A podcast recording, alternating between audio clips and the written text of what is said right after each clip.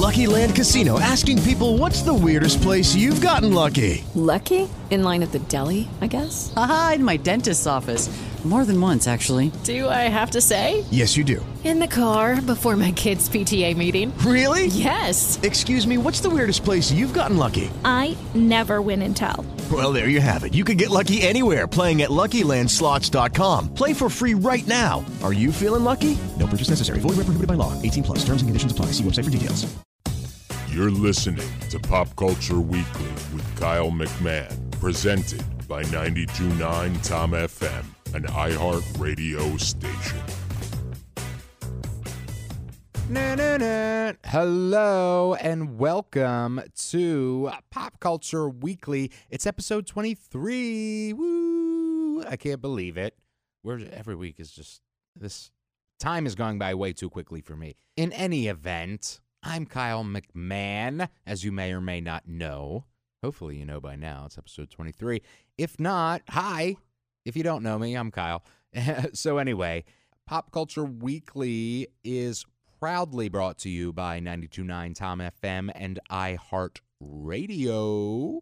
Could not do it could not do this without them. In any event, I have an all interview special episode today. It's a little different than obviously than our normal show with our different segments and our guest hosts and all of that. I have so many interviews that I want to share this week that there's no time for anything else. I talked to Tom Cronin, who ha- has a film called The Portal that's coming out, and I got to see a preview screen of it. It is unbelievably life changingly amazing. It is, it asks the question what would happen if 7 billion people, all the people in the world, started meditating? And let me tell you, the results are crazy. It, it is an extremely thought provoking, powerful documentary, and you must see it. So I talk with him, and he also has a book called The Portal that's also coming out that is, you know, an accompaniment, an accompanying, an accompaniment. you know what I'm trying to say. It goes along with the film. It's awesome. I'm telling you guys, wow, this is powerful stuff. And I have a great conversation with him.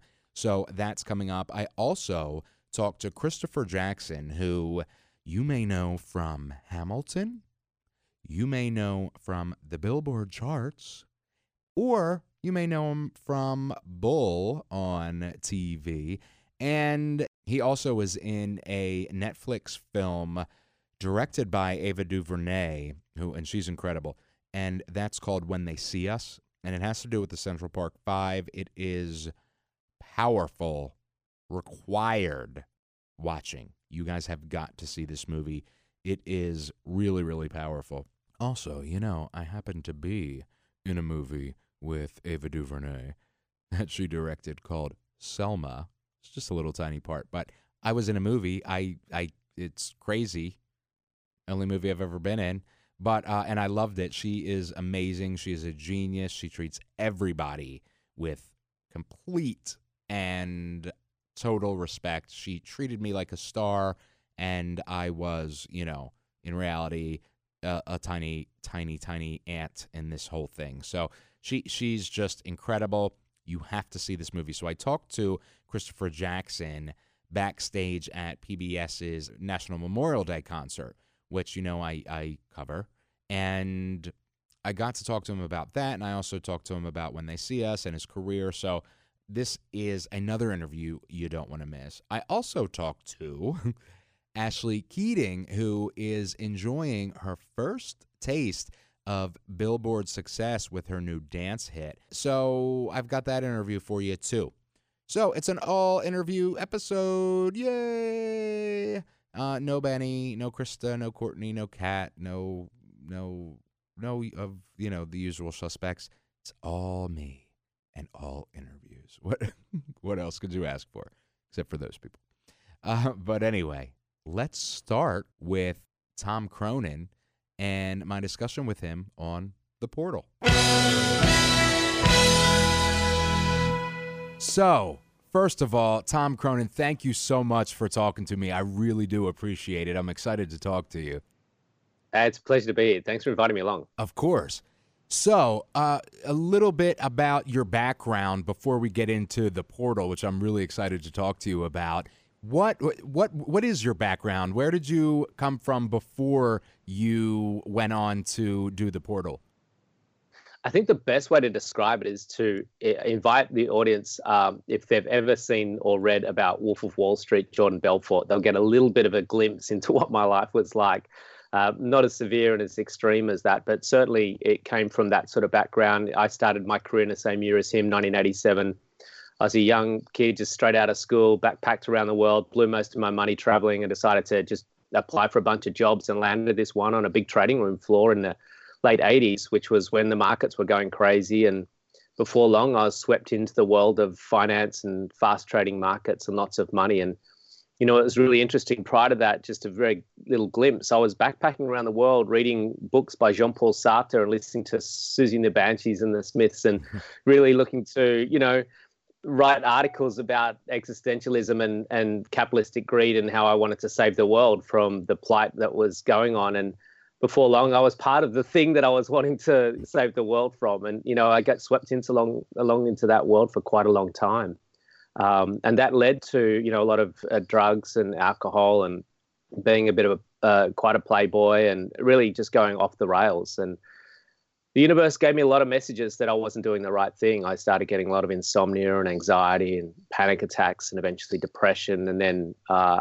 I eventually had a full blown nervous breakdown at the age of 29 I just basically had to leave my job. I became incapacitated. I had agoraphobia, couldn't leave my house, was seeing psychiatrists, put on pharmaceutical drugs. So, you know, this whole trajectory of the path I was on was leading me to a sort of a train wreck of an experience. Right. And that's when I found meditation and Eastern philosophy. And it was like a massive turning point. You know, it was eh, phenomenal how much I discovered that what I was looking for in a sex, drugs, alcohol, the party scene was actually what I was looking for ultimately inside myself, but I didn't know how to get there. And meditation was kind of like the portal that allowed me to find that way home to the thing that I was ultimately looking for, which is my inner world.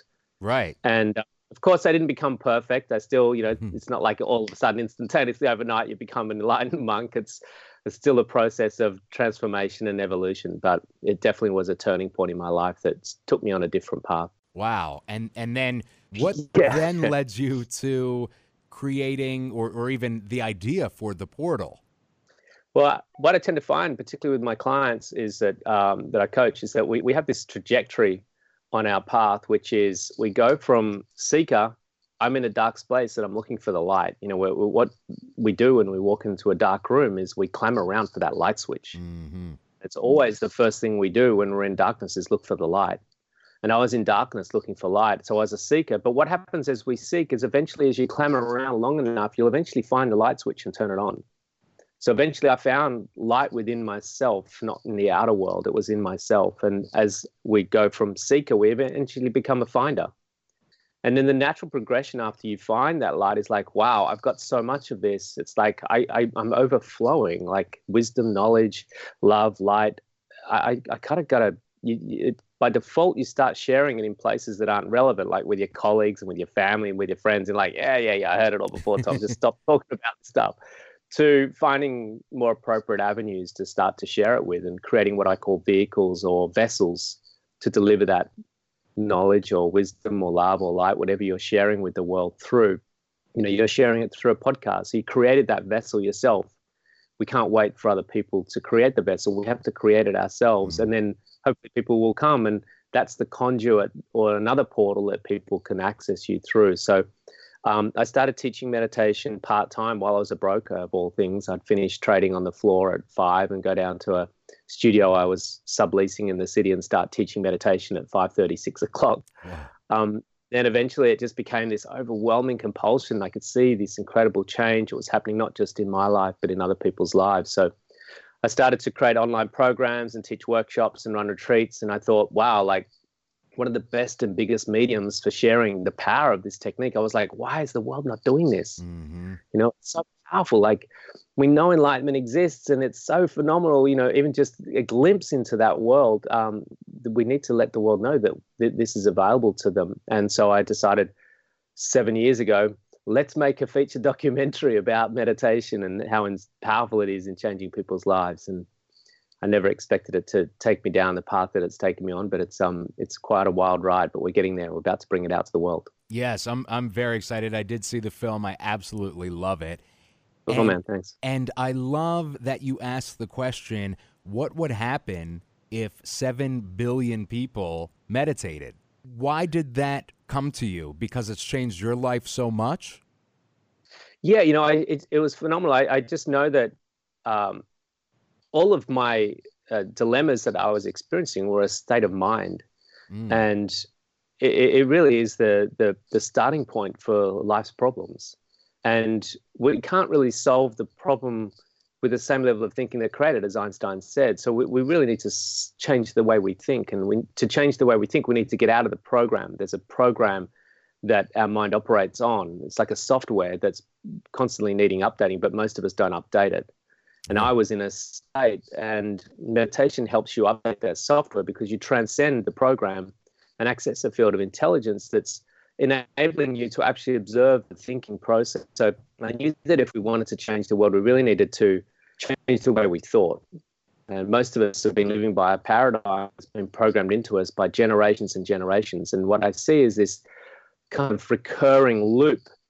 And under the laws of evolution, if we stay static, we're going to invite a destructive operator Shiva, which is a, a force that's going to enact change if we resist change. And that's why we have turbulence, just because of the process of resisting evolution, resisting change. And that's what I was doing. And that's why I have turbulence.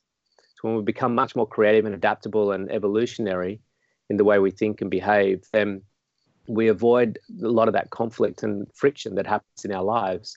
So meditation really had to be me like the tool that I, I was I was trained in and the tool that I've used as my device for evolution and and, and growth. You know, there's a lot of other tools. I do yoga, I go to the gym, and I eat healthy. But um, that was the main one that helped me get out of the programming software. And um, so I really felt inspired that if I could do that, and it, that to me, and it does that to other people, then what would it happen? What would happen on the planet if we got a lot more people meditating? Would we still have the levels of conflict and um, and, and turmoil that we we have happening in our in our world. So that was really the inspiration for me to um, to do everything I could to inspire people to meditate, and I thought a film was a great way to do that.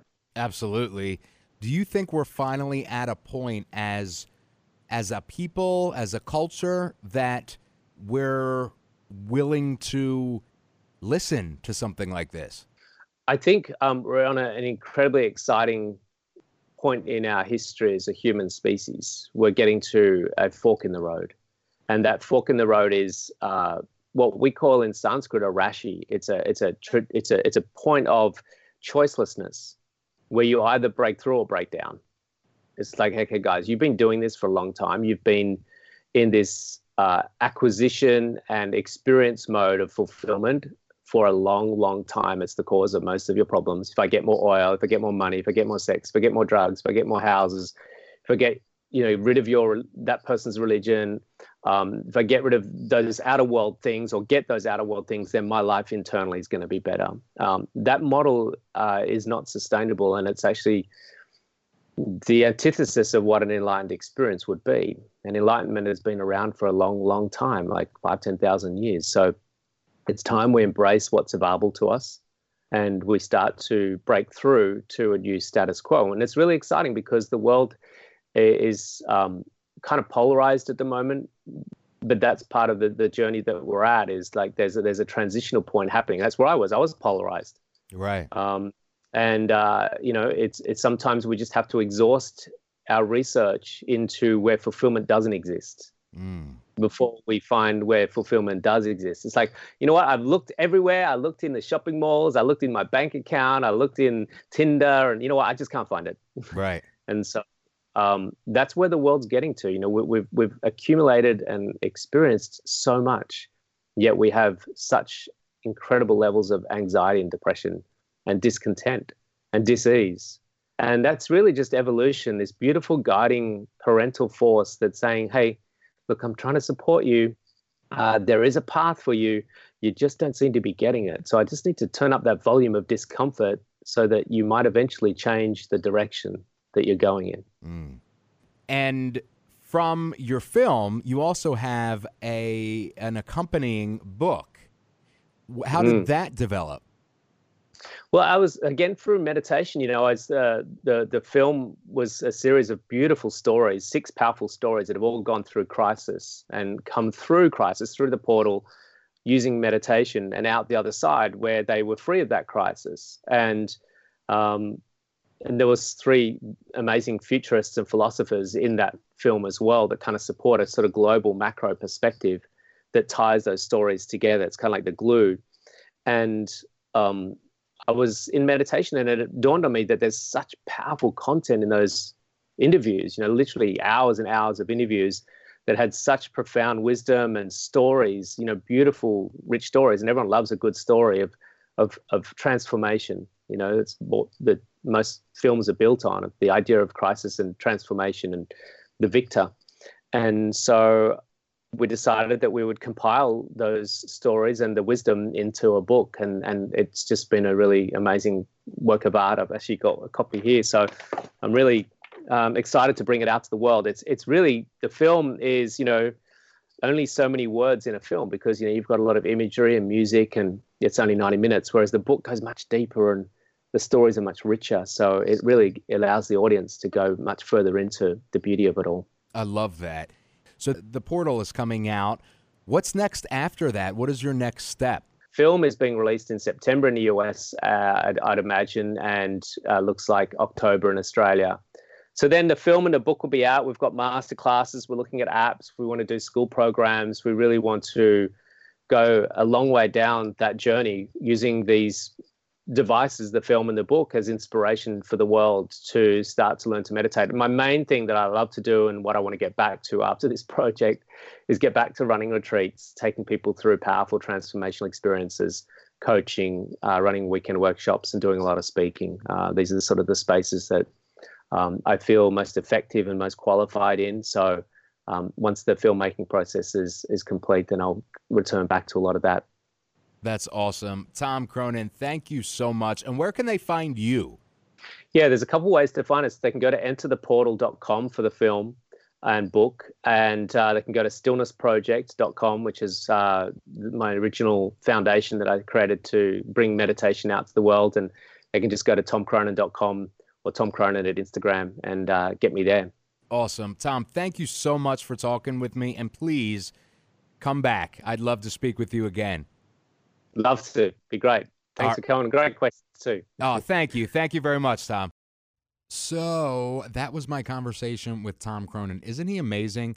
You guys have got to see this movie and and get the book, The Portal. Goes more in depth on the themes and and stories told in the movie. You are gonna love it. It really is a game changer. It's a life changer. So up next, I have Hamilton star Christopher Jackson. Woo! So, Christopher, well, I'm going to let the interview speak for itself. You're going to love this one. I uh, love your entire body of work, and I've, I got to ask you though. There's not many people that can say that they performed on a track with the President Barack Obama. Yeah, how, what was that like for you? it was crazy. It, it was uh, obviously a song that I'd sung, you know, quite a few times. Right. Uh, so it was refreshing to, you know, see it in a different way, a different light. And then uh, when you, add 44 into the mix, it, it guarantees to be a, a, a neat experience. Yeah. And it was that. And it was, I, I think I read it was the only uh, chart hit featuring a president ever in history. How about that? I like being I like being the, the, the, the backup singer to that one. Absolutely. So you are here once again for the PBS, the 30th anniversary of the National Memorial Day concert. What does that mean to you? Anytime I've had the opportunity to stand on the stage um, and just pay tribute to the men and women who, who do so much for us, uh, it, it, it's kind of the easiest uh, yes that anyone will ever get from me. Um, we often, t- you know, I, look, I, I sing and dance and act for a living, right? But there are jobs out there that are way more important than that. And and if what I do can be of service to those men and women who do that, well then, then I think it's it's there's no there's no higher calling for me, and there's no instance in which um, I feel a, a, as as uh, as someone who can is just contributing something a little bit that's more meaningful than what I normally get to do. Right. You know. And so back for career wise, um, you're doing a project, or you've just finished a project with Ava DuVernay, right? How about it? When they see us. Yes, I'm. I'm really excited for that, and I had a tiny part in Selma, with uh, with which she directed, and she treated every single person. She is such an incredible woman, and I wanted to know what your take is on that, working with her, especially on a project like this, which is, uh, in my opinion, a very important project. Uh, Josh Jackson, who is also starring in the movie, um, he said it best uh, recently. He said, you know, she creates an environment of love and and, and requires has a very high expectation. Um, she she sets the table for you to uh, enjoy where you are, and, and when everyone feels valued, they feel invested in a very personal and different kind of way. Uh, and then she expects that you would do your best, and that's exactly what that project was. It was it's moving.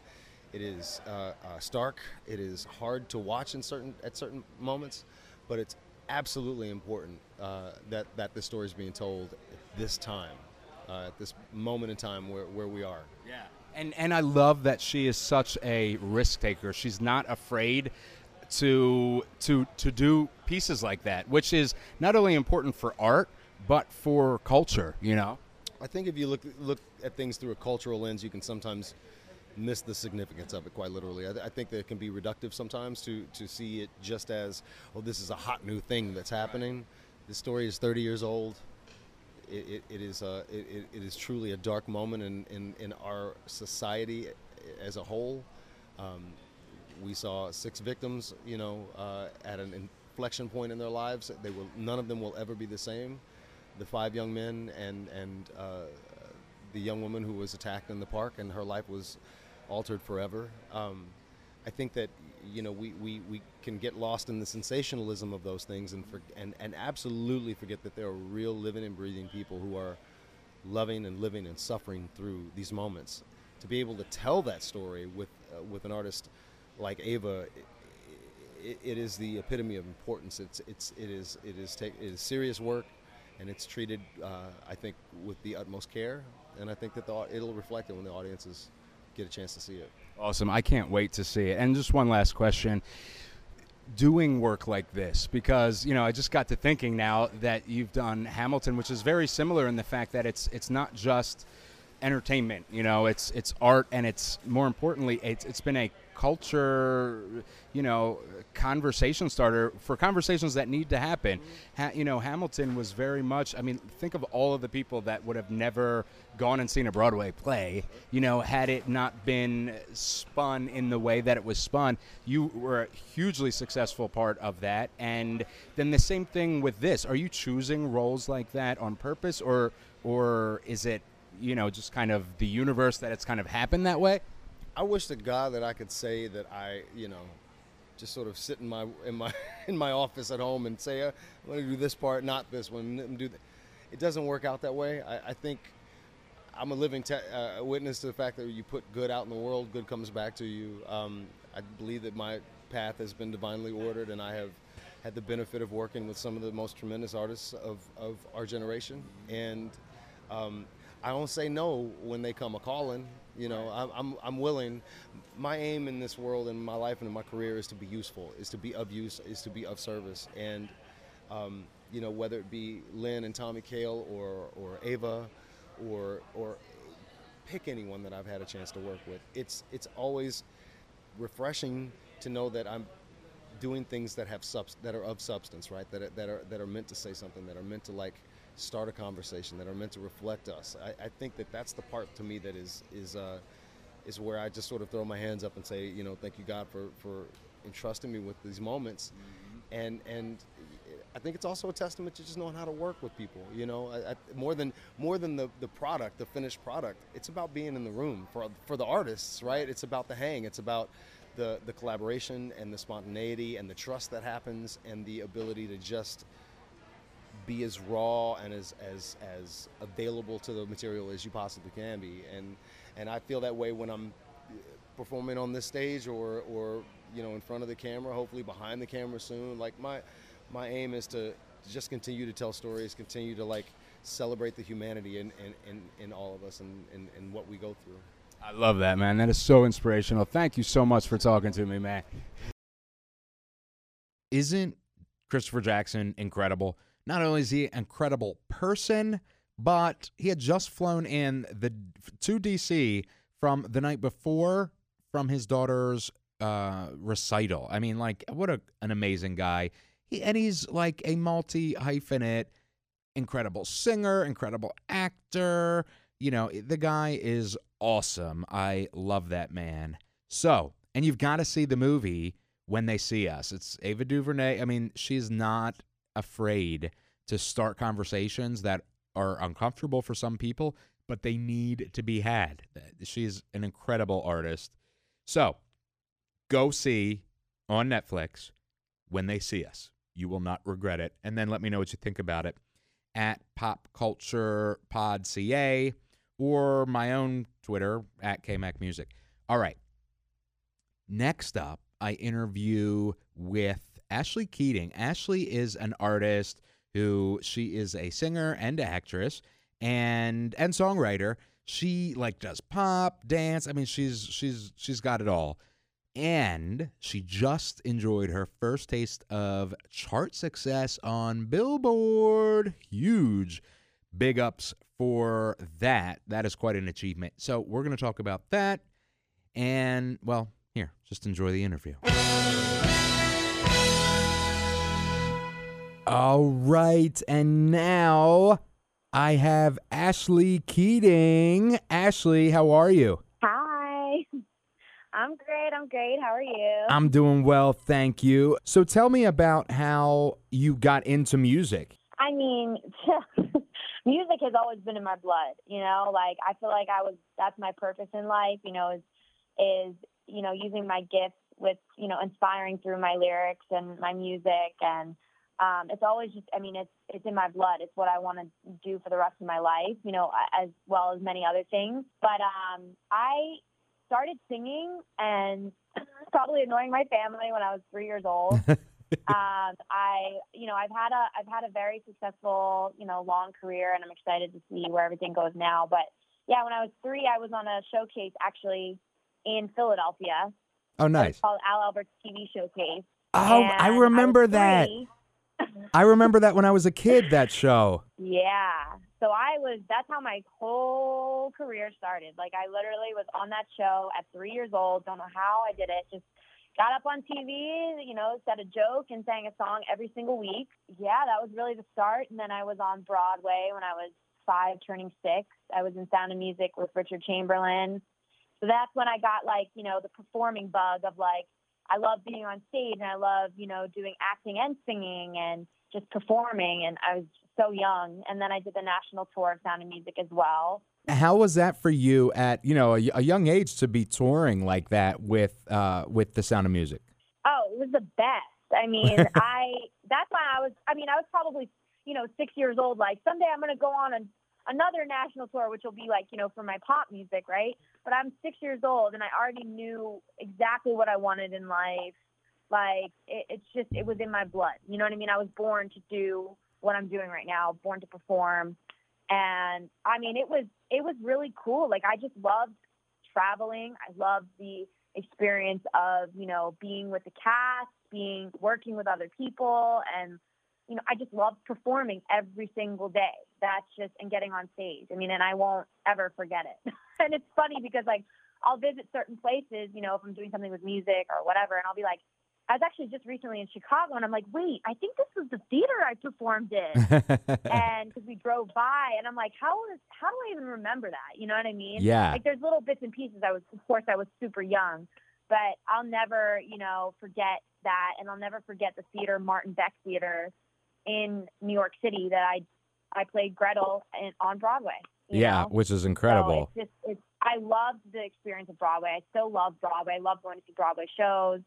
Um, you never know. Someday, hope you know, maybe I'll do a little something again on Broadway. But you know, my pop music is my thing right now, but I loved it. It was just such an incredible experience. What led from that into you then, you know, songwriting and and recording a record? Right. Yeah. So, you know, I did I did like acting gigs. I did a bunch of that stuff too, which I love. And um so the real start was when I was 10 years old. In 2004, I was I auditioned for CBS Star Search. And I went to like the open call and um I kept getting callbacks and then you know, I, I I ended up getting on the TV show, which was absolutely crazy. Yeah. Um, it was a crazy experience that I'll never forget this experience either. My first time in Los Angeles, um, they flew me out. You know, I had to compete to get on the show, and then I got on the show. I ended up winning um, by one, uh, winning and then losing by one point in the final. um, but yeah, I mean, that was the first real experience I had. I started, you know, in the recording studio doing like cover songs. You know, obviously for Star Search, we had to do some of that. And I feel like the minute I stepped in a recording studio, I was like, I knew I was like, I want to do this the rest of my life. Like there was something weird about being in the that atmosphere and being in the recording studio that I loved, and I picked things up so quickly. And um, that's kind of when it when it all started when I was on Star Search, and then about two years later, no wait, sorry, four years later, um, about four years later is when I recorded my first like EP.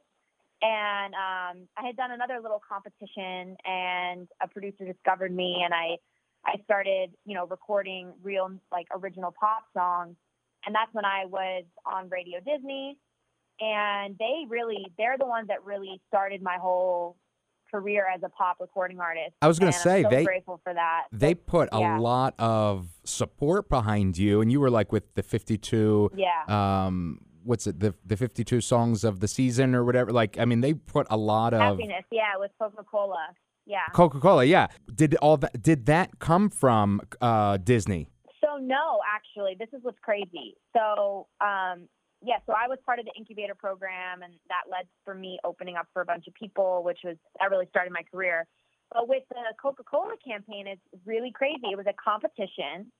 They picked 52 emerging artists from around the world. You know, I, I think most of them. I think I don't think any of them were signed, um, and including myself. And so I had some, you know, songwriter friends and a producer friend, and I was like, hey, you know, we were like, you know, let's get together, and we were all in town, and um, we we we heard about it, and it was a competition. You had to write about a favorite place, you know, that you love to visit, and you know, hang out at and do something, but it couldn't be anything that was like, you know, about.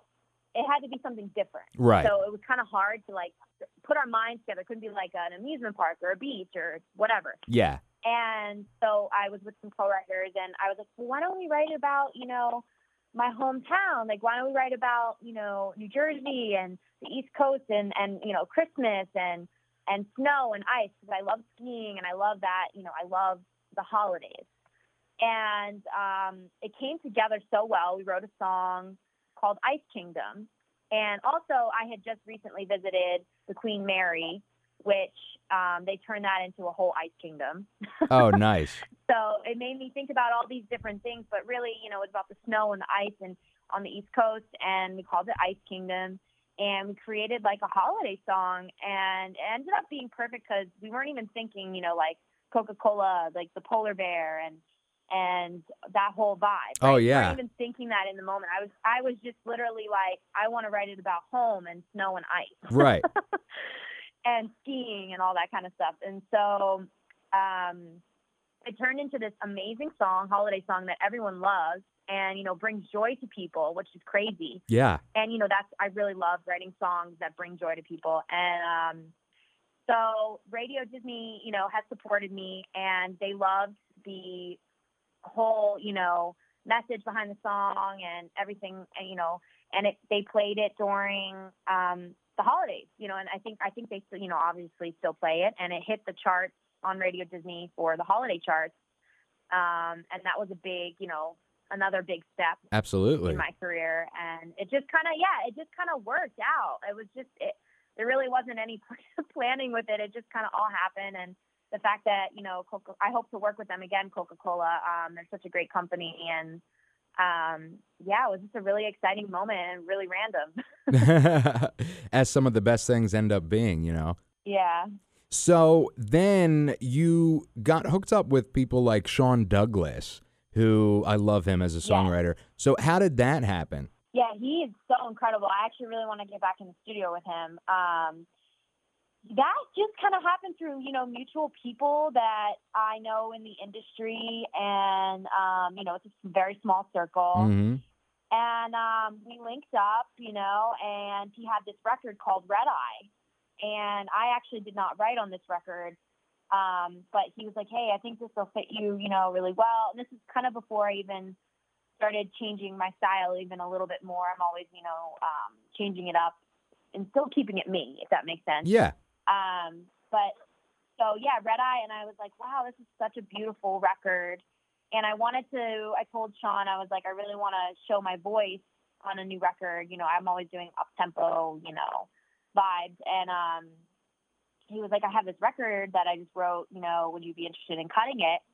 And that's kind of how it all started. And I worked with him, you know, at his studio, and he's such a great guy, such good vibes, and um, yeah, that's really you know how it came about.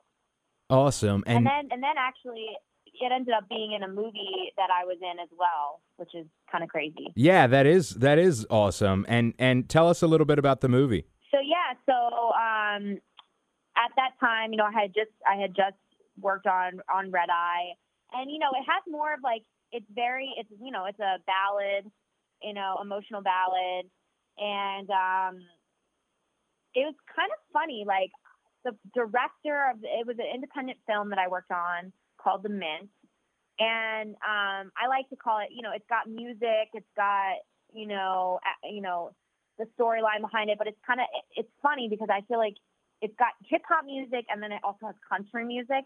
Now, obviously, I'm a pop artist, but I feel like in today's the way the music is today, that everything kind of is merging together, which I really love. Yeah. Like, you know, if you're a pop artist, you can still work on a country record, if, or a hip hop record, or a rock record. You know what I mean? They're all kind of together now.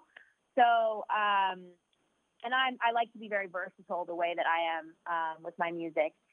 But so Red Eye has a different vibe from what I've been releasing. And this movie that I was in, I played a leading role called um, as Samantha, and she was um, actually a country artist. And she kind of goes, you know, a little bit pop, but she, you know, she's from Tennessee. She, you know, wants to become, you know, a star. And then they basically, you know, in the movie discover me. It's kind of got like Empire and Nashville vibes, if that makes sense Yeah, put absolutely. together. And Red Eye, they had come to me and they're like, "Oh, you'd be great for this role." And I read the script and I loved it. And you know, I wanted to, you know, embark on something more. Like this is the first movie I had ever done with playing a leading role. Um, and I obviously hope to do more in the future and um, keep diversifying, you know, everything that I'm doing. For Um, sure. But yeah, so it it just you know, it kind of came to me, and then you know, I love. I, I talked to the director; he's great, and um, you know, read the script, and basically that's how it happened. And Red Eye, um, they had heard my song Red Eye, and they're like, this would fit really well into the script of the movie at the end of the movie, and kind of be like the theme of the the soundtrack and the theme of the movie. So that just again something else that randomly kind of came together, and I had just recorded Red Eye, and um, yeah, it was really fun working on that film. And then you enjoyed your first taste of Billboard chart success with Hurt Me Yes, So Good. Tell me about that. Yeah, that was definitely a huge moment in my career. Oh, um, I would say probably, you know, like it's extremely exciting. And it's funny because it didn't even fully hit me like as it was happening. I'm like, and that tends to happen to me because I'm very like, I'm always, you know, wanting to do more, wanting to work harder and just, I'm that type of person. So um, I was excited, but also like, wait, what is happening right now? You know what I mean? I didn't even fully, it didn't even fully sit, like set in my mind. Right. Um, because this record really hit hard. This this record really resonated with people, um, which is very, you know, very. I mean, it meant the world to me. Like my fans would be sending me videos of dancing to it and singing to it, and um, and then I would actually I heard my song in the club for literally. I mean, this is the first time. Like, obviously, I had done some performances in clubs, but just hearing it like I think it was twice, maybe randomly in clubs, and That's people would send awesome. me videos of hearing it in clubs. And I literally, I had, I literally cried a few times because it is the most incredible feeling. I've always dreamt of of being able to like have that experience where it's just being played, and it's like, wait, what? People actually know my song. People are actually sending me, you know, they know the lyrics. They're sending me videos. I mean, and I really saw the impact when I was performing. People would recite the lyrics, and um, this song is really funny how it came about. Um, I worked with a producer that signed to Timbaland, and it was funny because we were supposed to be working on some other records together, and I had just written this record a cappella on my couch Oh wow. uh, without a beat. Yeah, it was it was crazy, and I I was I had this concept in my head for a minute, and I was like, sometimes if I don't have a beat to write to, I'll just write to it a cappella, like because I have the melody and lyric in my head, and I'm like, I got to get it out. Right. And this was the first real song that I wrote by myself. Just this is really when I started as a songwriter, like and and really showing the world who I am as a songwriter. And um and I got with my producer Doug on the phone, and I was like, or you know, I was like, hey, I have this. Like, do you want me to send it to you? Um, and I was like, this is what I'm thinking for you know the beat, the the vibe of the beat, and he put a track together and it just kind of came alive and i didn't even expect that it was going to be my my single um, or my main lead single that was going to bring everything to where it is now. And um, it, it ended up being that and it, the impact has been absolutely crazy. And billboard yeah this is my first time on billboard and it's just i'm just so grateful for everyone that's you know been supporting me that's the you know 418 had released um, the remixes and I'm grateful to them as well and just like everyone that has just been supporting it. It's just it's it really has been so exciting and I'm I'm excited for what's happening now. Absolutely. And so now what's next for you? What what can we expect next? What are you working on? What can you give us the goods on? So right now I just I just released a new single. It's called Bad Mistake. Love it. And um, that has that has been doing absolutely incredible as well. I um, just released it on May 17th, which was like about two weeks ago. Right. and um, it's already like surpassed 70,000 streams on Spotify. Wow. And um, this one's doing even better than Hurt Me So Good, which is crazy. Right. And it's funny, you know, I, I just want to keep, you know, writing, creating new music. And this is really crazy too. So another funny story, I um, I was actually at home in South Jersey and um, a producer friend of mine, Mr. Mig, he's also from Jersey, and our vibes are like so crazy together because we're two Jersey people, and it's so funny. And I was like, hey, I was like, hey, I'm I'm in Jersey. Like, you want to get in the studio? Like, well, we had been talking about getting in the studio, and um, this is around Thanksgiving time, and I was I had so much I wanted to like write about. and you know we got in we, it was a great vibe and i was like hey i have this idea for this track like and we kind of worked on we worked i kind of co-produced it like worked on the track with him um and you know while we were doing it i was like i want this sound and this sound and then he would play something and then it just came to life you know creating the beat. And um and then he was like so i started coming up with some melody and it was really it was the chorus melody of bad mistake with a little bit of the lyrics he's like, "Oh, that's really cool. That's really cool." And then I, I wrote, I actually wrote this whole song in my bedroom where I grew up in South Jersey. Wow. Um, and I came back to the studio the next day. He's like, "All right, come back tomorrow. You know, write what you want, whatever." And I wrote the whole song. Came back to the studio, cut it, recorded it, and it turned. I mean, again, another song I wasn't even really sure what was going to happen, but it just ended up being my next single. and um, it's it's super exciting. You know, I just I wanted to get right. I, I was inspired, and um, I'm really excited that people have been loving it and people have been relating to it. And so that just came out. It's been doing amazing. And, um, you know, we're to get some remixes for it as well. Stay tuned for that. And um, um, hopefully, you know, I've been thinking about, you know, video situations Yeah. as well for for the song, and um, just lots of planning and stuff going on right now. And I really, really hope that um, I'm going to keep performing. I have something I'll be doing this weekend coming up, and then um, I just performed at the White Party in Awesome. Palm Springs, which was absolutely incredible. Oh Yeah, my I bet. gosh, that was probably one of my favorite performances so far. Um, I had so much fun, and it was a big deal. And um, so, yeah, I'm really just excited. I want to get out, you know, touring, performing more, meeting my fans more, and just keep releasing more music. And um, there's just lots of exciting, you know, exciting things to come, and I can't wait. Awesome. Well, Ashlee Keating, Bad Mistake is out right now. Where can they Yes. follow you? all my socials. but um, definitely, definitely, um, my Instagram is the perfect way to like literally know everything about my life. I'm just kidding, no.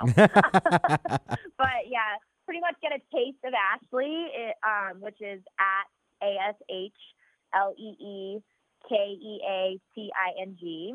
So just at Ashlee Keating, and um, you know my YouTube is where all my videos are um, youtube.com slash Ashlee Keating, um, Facebook, Twitter, just Ashlee Keating, um, and Facebook's Ashlee Keating Music, and then Twitter's Ashlee Keating, and AshleeKeating.com. And Awesome. Spotify, of course. Uh, And of course. Apple and all that good stuff. Yes, and iHeartRadio app.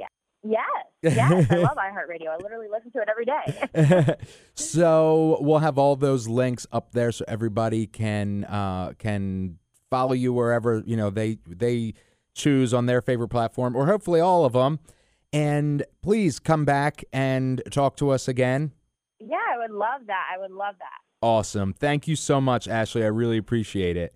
Thank you so much for having me. All right, that's Ashlee Keating. She is a joy, isn't she? She's just like a fun ball of energy. She's a songwriter, singer, actress, and we'll have all of her links in the show notes and on the accompanying blog post page. Did I do it right? Accompanying, yes. So, uh, and I'll, I'll we'll have everybody's uh, links on the accompanying. I'm so proud of myself for being able to say that now. Accompanying blog post page and show notes. So, you know where to get that.